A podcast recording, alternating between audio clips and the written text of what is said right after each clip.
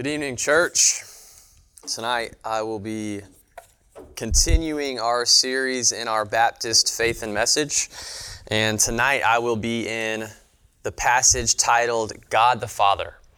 Uh, but before we get there, I wanted to talk a little bit about just about the organization of our Baptist faith and message and how we get to God the Father. So last week, Austin Hammonds preached on section one, which was titled The Scriptures. And it makes sense that we would start at the scriptures because everything else in this statement of beliefs uh, that we have adopted is flowing out of scripture. That is the foundation and basis from everything else that we are going to look at throughout the Baptist faith and message. So, uh, so title number one is scripture. And then number two, we have God, just simply God. Uh, and under Number two, God is three subsections. That's subsection A, which we're going to talk about tonight. That's God the Father. Subsection B, which is God the Son, which is next week. And then after that is subsection C, which is God the Holy Spirit. And if this might be your first time ever listening to a sermon, that might lead to some confusion because then you're thinking, well, how can there be only one God and yet there's God the Father, God the Son, and God the Holy Spirit. And so, how do we have one God and yet there's these three persons of God described in this? In this, uh, in our Baptist faith and message, and so while I'm not preaching on the Trinity tonight, I do think it's it's worth spending a second to talk about this, uh, just to clarify that. and the Baptist Faith and Message actually does a pretty good job of answering this because under the, the number two section titled God, there is a paragraph there and I want to focus in on the first and last sentences of that paragraph. The first sentence reads that there is one and only one living and true God.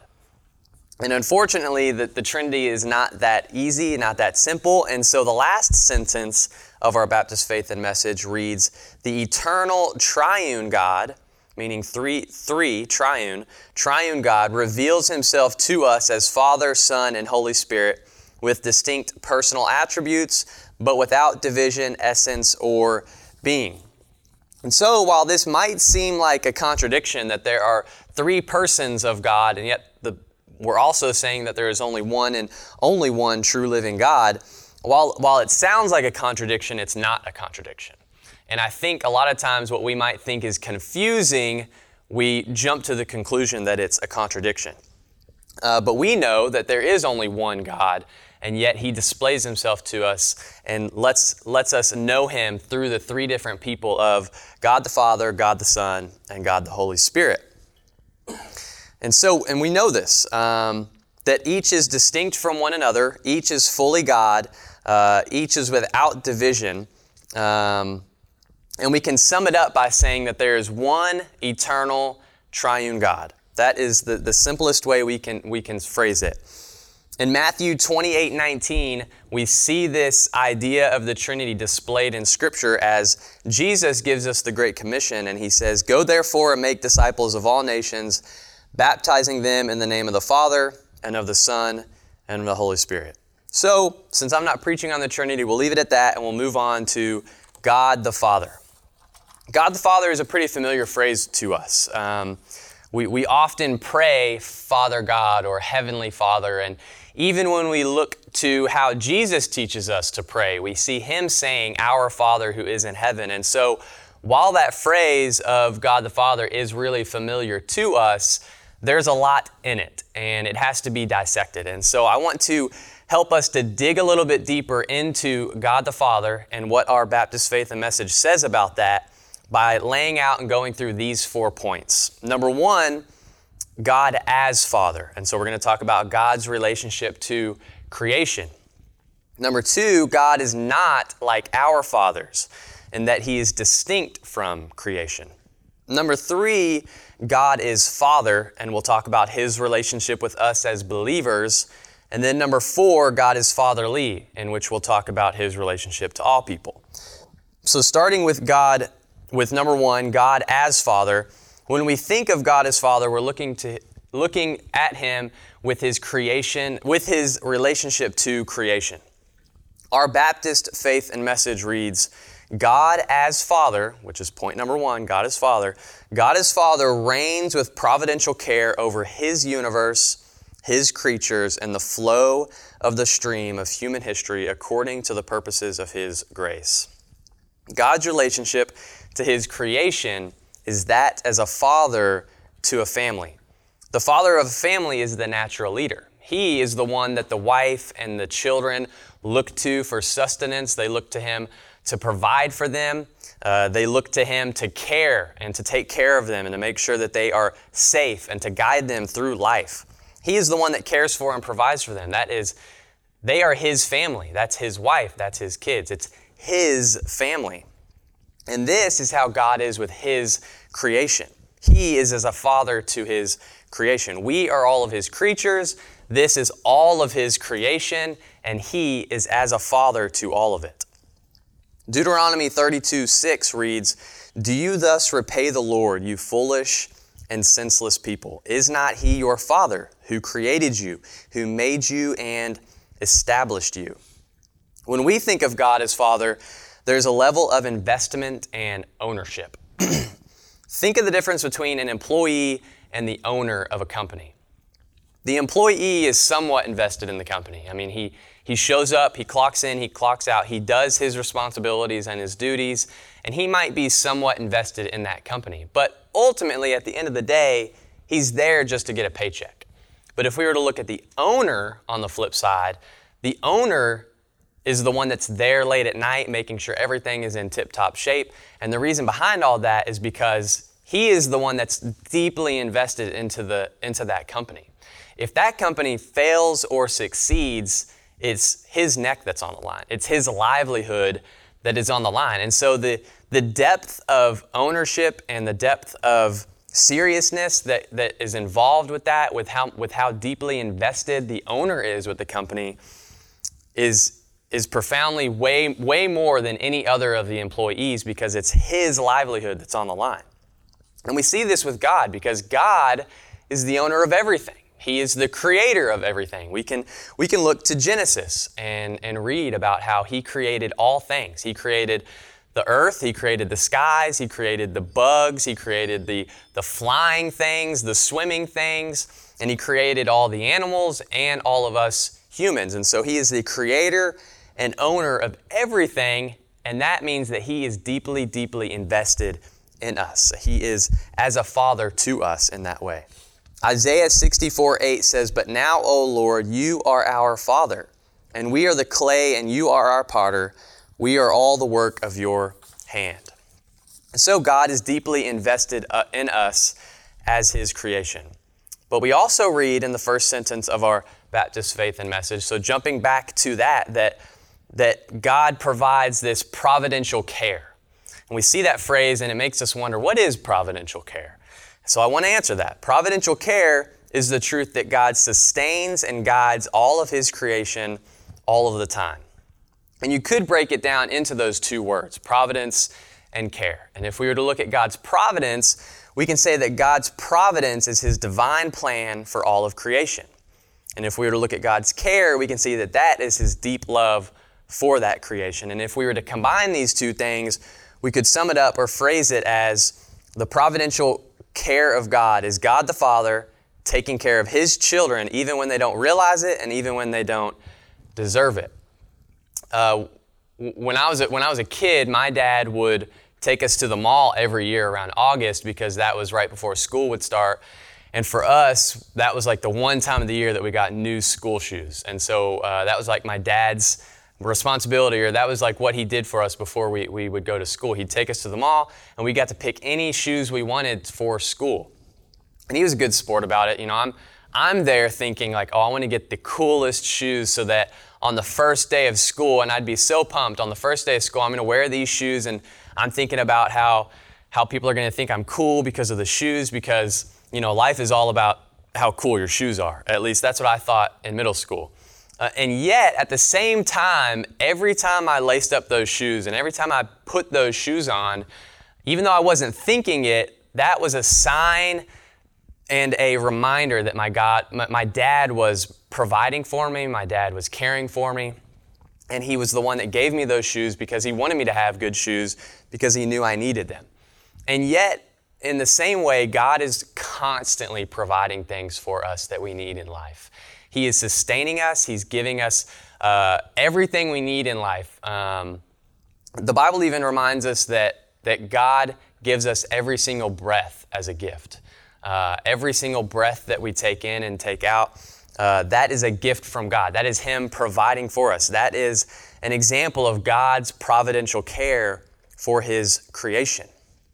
Another, another thing that we have to ask about God's providential care is, is why? Why would God want to share this providential care with us? And I think the same reason for my dad wanting to buy me shoes every summer is true here in that, in that he loves us. God loves us and wants to give us this providential care. Uh, it can be summed up with the, the we find this phrase in our Baptist faith and message that it's according to his grace. And grace is a really cool thing because grace is somebody giving you something you don't deserve. And the, the easiest example of grace is on your birthday. Somebody gives you a birthday gift, you don't have to go and, and cut the grass before you get to open up your birthday gift. Uh, at least I hope you don't. A birthday gift is something that somebody's giving to you because they love you. It's not something that you earn. And so, in the same way, God's love isn't something that we earn or deserve, it's something that God gives to us. That's what grace is all about. and so, how does this truth of God as a father over all of creation, how does that apply to us? How can we, how can we apply that in our lives? Uh, and an easy answer would be to be more grateful. Um, like I said, with the shoes that my dad had bought me, I, I didn't lace those things up every day and think, man, I'm, I'm so grateful for my dad for buying these shoes for me.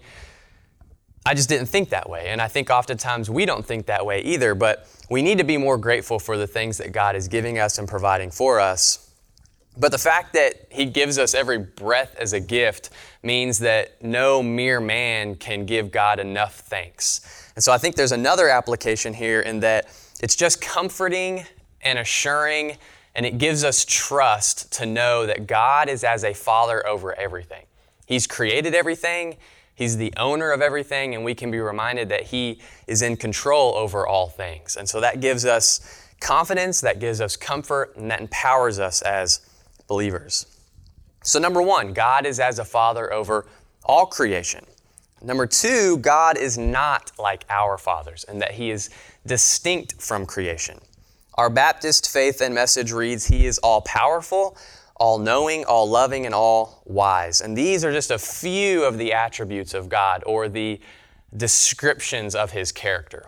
Uh, those are the attributes of God. So we can look to God as all powerful. And I can quickly look to my dad and see that my dad is not all powerful. I don't even think my dad can do five pull ups. And yet, God the Father is all powerful. We know uh, just from, again, looking at the story of Genesis, that God does things that no human being can do. And the perfect example of that, and the biggest example of that, is in Genesis when He creates everything out of nothing. That takes a lot of power to be able to do something like that. And so, God the Father is all powerful. And next is all knowing. We know that God the Father is all knowing. And all I have to do is talk to my dad about his ACT scores, and I know that he would admit that he is not all knowing. He might be smart, but not all knowing. God the Father is all knowing.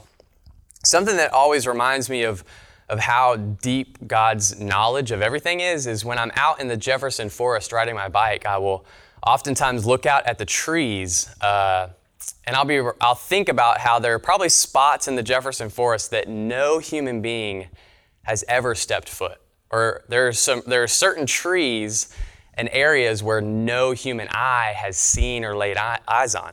And yet I know that God created that spot. He knows that spot. He, know, he knows every little intricate detail of that spot uh, because He is all knowing. He created it and He knows all of it.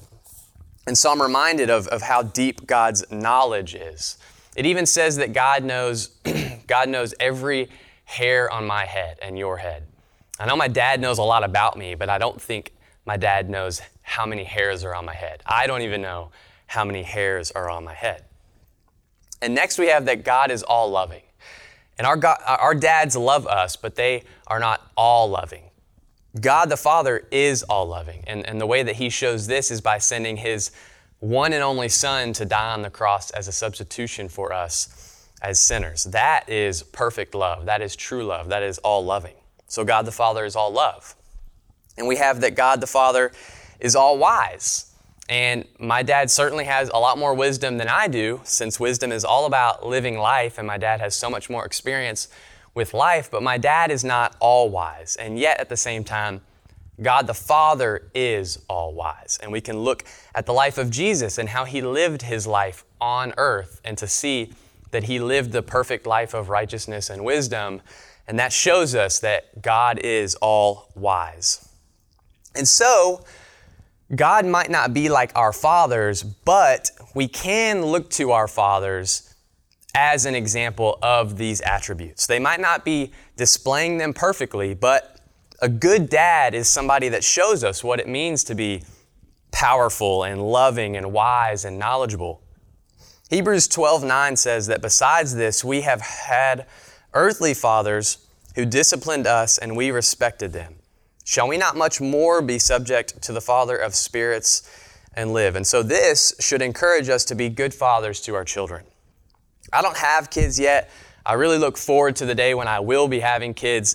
And when that day comes, I really want to be a good dad. And, and one of the things that I think it means to be a good dad is to point your children to God the Father, to show them what it means to be powerful and knowledgeable and wise and loving, because these are the same things that God is.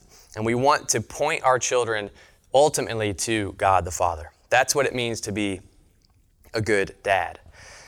But I don't think that the, these attributes are listed in our Baptist faith and message for us to just look at them and try to be more like God in those ways. Rather, I think that the, one of the main points that these attributes are listed in our Baptist faith and message is to remind us that He is the only one that is all powerful and all knowing and all loving and all wise. And with that knowledge that God is the only one that can claim those attributes, that should drive us to worship Him. He is the only one that can claim those attributes. Thus, He is the only one worthy of our worship, and that should make us want to worship Him because He is so much worthy of that worship. And next we come to God is Father. And so now we're looking at God's relationship to people. Our Baptist faith and message reads God is Father in truth to those who become children of God through faith in Jesus Christ. And so, what it means to be a father is that you have children. There has to be children involved. I am not a father because I don't have any children. It's a pretty simple concept to understand. And there are only two ways that you can have children you can have children by birth and you can have children by adoption. And when it comes to God, the only person who can claim that they are a, a, child of God by birth is Jesus. And yet, all of us can claim to be children of God by adoption. And so I want to look at that now, adoption. Romans 8:15 says, "But you have received the spirit of adoption as sons by whom we cry, Abba, Father." So, a picture of adoption in Scripture. That is how we become children of God. So, I want to look at this process of adoption. A child, for whatever reason, is without a family. It could have been a, a bad situation, we don't know, but he doesn't have a family. He no longer has a family. But this new family comes along and they say, We want to be this child's family. We want to be his new family. We want to be his mom and we want to be his dad and we want to raise him as if he were one of our own children. And after a lot of interviews and several home inspections, probably more interviews, uh, and maybe even after months and years of the child actually living with this new family, the judge finally shows up, and on that piece of paper, he stamps it with the word adopted. And I know that's probably a really simplified version of adoption, but it's still glorious and it's a beautiful, beautiful picture of what adoption is. This, this kid that needs a family and a family coming along and saying, We want him to be a child, uh, want to be a part of our family. We want to raise him as if he is our own. And it's beautiful. It's not, it's not pretty, and I'm sure there's ugly spots in it, but it's still a beautiful and glorious picture of love. And yet, at the same time, this is what Scripture describes us as our relationship with God. We are adopted into God's family. and so we can ask the question how does God do that? And the answer is through Jesus. If we were to go back to our example of what adoption is, that big red adopted sticker that the judge stamped on that piece of paper, when, when we are adopted into God's family, instead of just red ink, it is the blood of Jesus being stamped on there saying adopted. And so, what I mean by that is the only way that we can be adopted into the family of God is through faith in Jesus Christ. And that is exactly what our Baptist faith and message says through by faith in Jesus Christ. So, if we were to look at two verses in the book of John, uh, which we read in the call to worship, I think this is where we really, really see a good picture of what this adoption looks like. John chapter 1, verse 12 reads, But to all who did receive him, who believed in his name, he gave the right to become children of God.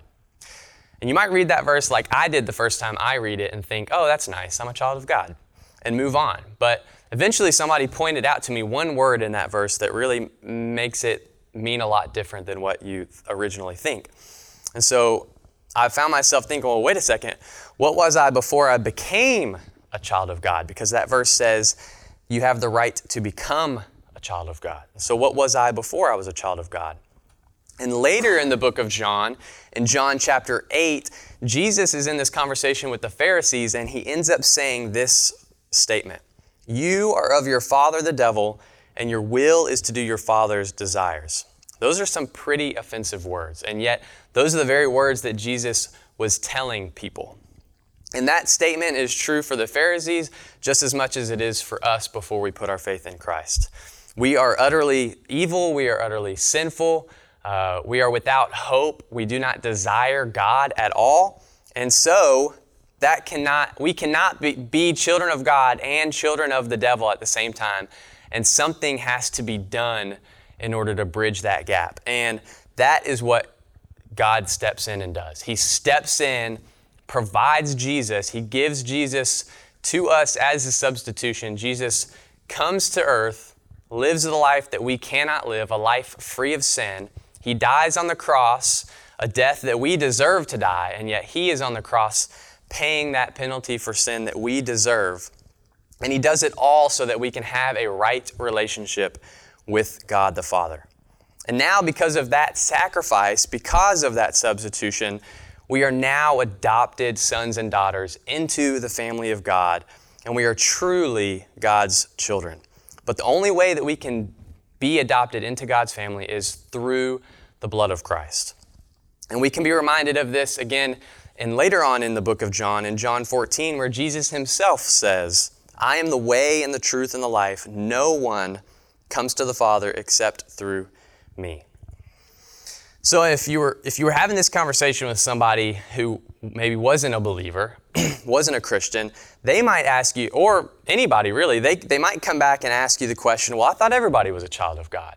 And to a certain extent, that is true. We, uh, we are all somewhat children of God in that we bear His image and that He cares for us. But I think a better way of saying it is that God is fatherly to those people which is what our fourth point is. Uh, we have God as Father, God is not like our fathers, God is Father, and then number four, God is fatherly. And what that what do I mean when I say God is fatherly? We can we can basically sum it up and say that God is Father to those who believe in Jesus, but He is fatherly to everybody, meaning that He cares for them, He provides for them, He sustains them, He gives them life. He is as a father. If we were to go back to number one, he is as a father over all creation. And so God is fatherly to all people, meaning he gives them life. Uh, if we were going to go back, go back to our reminder that every breath that we have is a gift from God, that is true for believers and non believers, that each, gift, each breath that we take is a gift from God. And that is God being fatherly to all people, as if He is a father. But only those who have faith in Christ are truly sons of God, and Father, and God is truly a Father to them. And so, this should lead us to evangelism and discipleship, and that's the application here. Uh, this, should, this should push us to tell people who aren't adopted into God's family to be adopted into God's family because, uh, because anybody can become a child of God. Um, if we were to go back to John chapter 1, verse 12, it says, But to all who did receive him and believe in his name. That says, all who received him, all who believed him. Anybody who puts their faith in Christ can be adopted into the family of God. It doesn't matter what you've done, doesn't matter who you are. If you believe in Jesus for the forgiveness of sins, he, he will adopt you into his family. So that should push us to evangelism and discipleship. And, and as we draw to the close, I want to look at Acts chapter 26, where we see Paul is retelling his story of his, uh, the story of his conversion. And so he has this confrontation with Jesus. And Jesus, in Acts 26, verse 18, Jesus is telling Paul uh, to, he's appointing him as a witness. And he says this I'm appointing you as a witness to open their eyes so that they may turn from darkness to light and from the power of Satan to God, that they may receive forgiveness of sins and a place among those who are sanctified by faith in me. And we see several things in this one verse that I think are really worth mentioning. First of all, we see Jesus calling Paul to be a witness to non believers, just like we should be a witness to non believers, those around us. We see Jesus acknowledging that people must turn from Satan and turn to God, which we're reminded of again in, in the John chapter 1 and John chapter 8 passages, that we are, we are not naturally children of God. We have to become children of God, we have to be adopted. We see him explain here how this happens through faith and through forgiveness. We have to believe in Jesus for the forgiveness of our sins. And yet, the very best part of that passage is, in that verse, is that we see people who were once described as darkness, once, once people uh, described as following Satan. We see those very people having a place saved for them among the sanctified. We see people coming to Jesus and believing, believing in him. We, we see Jesus gaining this inheritance that is greater than all earthly riches. And we see people gaining eternal life through Jesus because of the ministry of Paul. So God, so so I want us to be like that. May, may God use us in Fairdale in the same way that he was telling Paul here in Acts 26 to, to be a witness, and so that there might be more people in heaven because of us in Fairdale doing ministry. So I want to close with this. If you have not received him, do it today. Believe in Jesus and become a child of God. Let's pray. God, we thank you for your gospel.